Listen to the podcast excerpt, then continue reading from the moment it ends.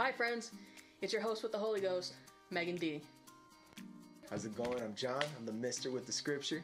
Welcome back to our podcast, The River U P C. The River podcast. U P C. Okay, so I'm going to be short, sweet, to the point, which is a big difference from usual. Right. Yeah, so uh, in part two, my wanting to do this, we have gotten a lot of questions on the podcast, mostly pertaining to uh, the early stuff, and where we start mentioning, you know, what are nuggets, what's this, what's that, what's what's the difference of it. And so tonight's theme is nuggets, if that wasn't already clear. Which, who does not love nuggies?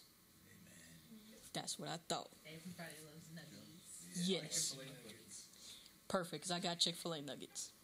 Dude, the Dinos are better, man. Yes. Yeah, the point. You know, they, yeah. make, they make cars and trucks now, and I'm conflicted. But the football was, eh, but yeah, it was all right. But the trucks? Yeah. Okay, so what I've broken down the nuggets to mean whenever we're talking in the podcast is uh, you got your McDonald's nuggets, which you know what to expect at any given time. You know what to expect when they're fresh, room temp, cold, microwaved, oven, whatever. You know what to expect. They're going to be good regardless, and it's your everyday stuff. Your Dino Nuggies, it's your nostalgic stuff. Now, I had a conversation, funny enough, too, earlier with someone that uh, had a question about what we said about making kids go and participate in church. Now, the spinoff from that conversation, if you're listening, love you. This is not calling you out either. Uh, it's it's the nostalgic stuff, because this is the stuff where it's reserved for a later time. This is the times where you may not want to be here tonight because of uh, whatever the case may be. But later on in life, you know, it's like, oh, hey, you know, I remember this one youth service. We talked about this, this, and this. And it may not always be for you, but it could be for somebody else. Now you have your Chick-fil-A nuggies. Mm-hmm. Can I get a big whoop, whoop? Mm-hmm. Whoop, whoop. You know what to expect again. Everybody knows you can expect them, you know, piping hot. They're still going to be worth the burning tongue, the burning cheeks. Uh, room temp and cold, reheated, however you want it. But every time is similar to the first in that sometimes it can get overwhelming. By that I mean, if you eat it too much, because like, I know some, I live with somebody that regularly eats Chick-fil-A almost once a day, and it's like, how is your stomach not messed up? Because I know if I did that anymore, I'd be hurting. But yeah, now we go on to our top tier, our gold nuggies.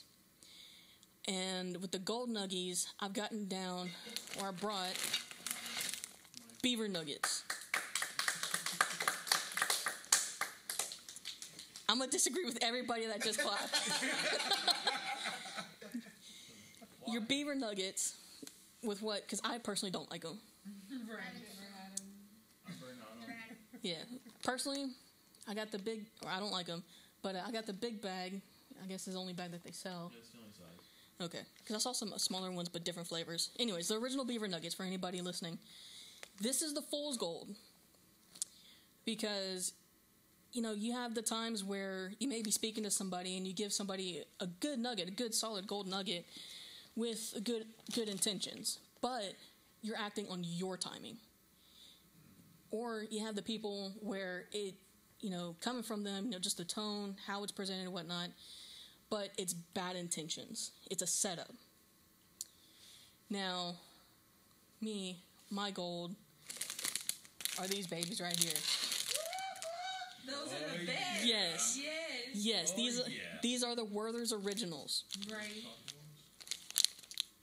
Soft. Soft and hard. Mm, now, I got... The soft are the best. Yeah. I purposely got the hard and the soft for two different reasons. I got the soft because, you know, there's times where you're getting these gold nuggets and it's a sweet relief. It's God's timing.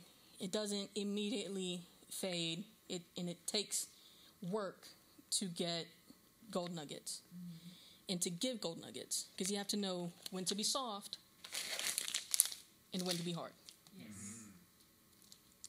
And sometimes, you know, these gold nuggets, while they may be all sweets for this example, sometimes you need a soft truth, sometimes you need a hard truth to give it and to receive it. And this is where, uh,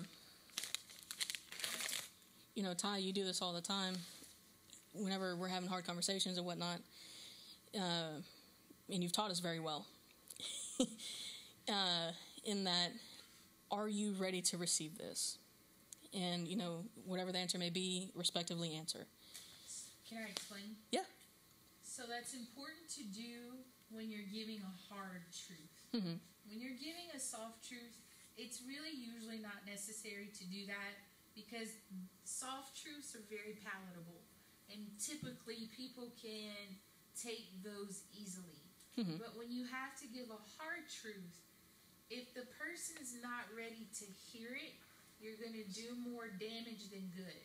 Right. So I always ask that question because if you tell me yes, then your reaction or your response to it is your responsibility, not mine.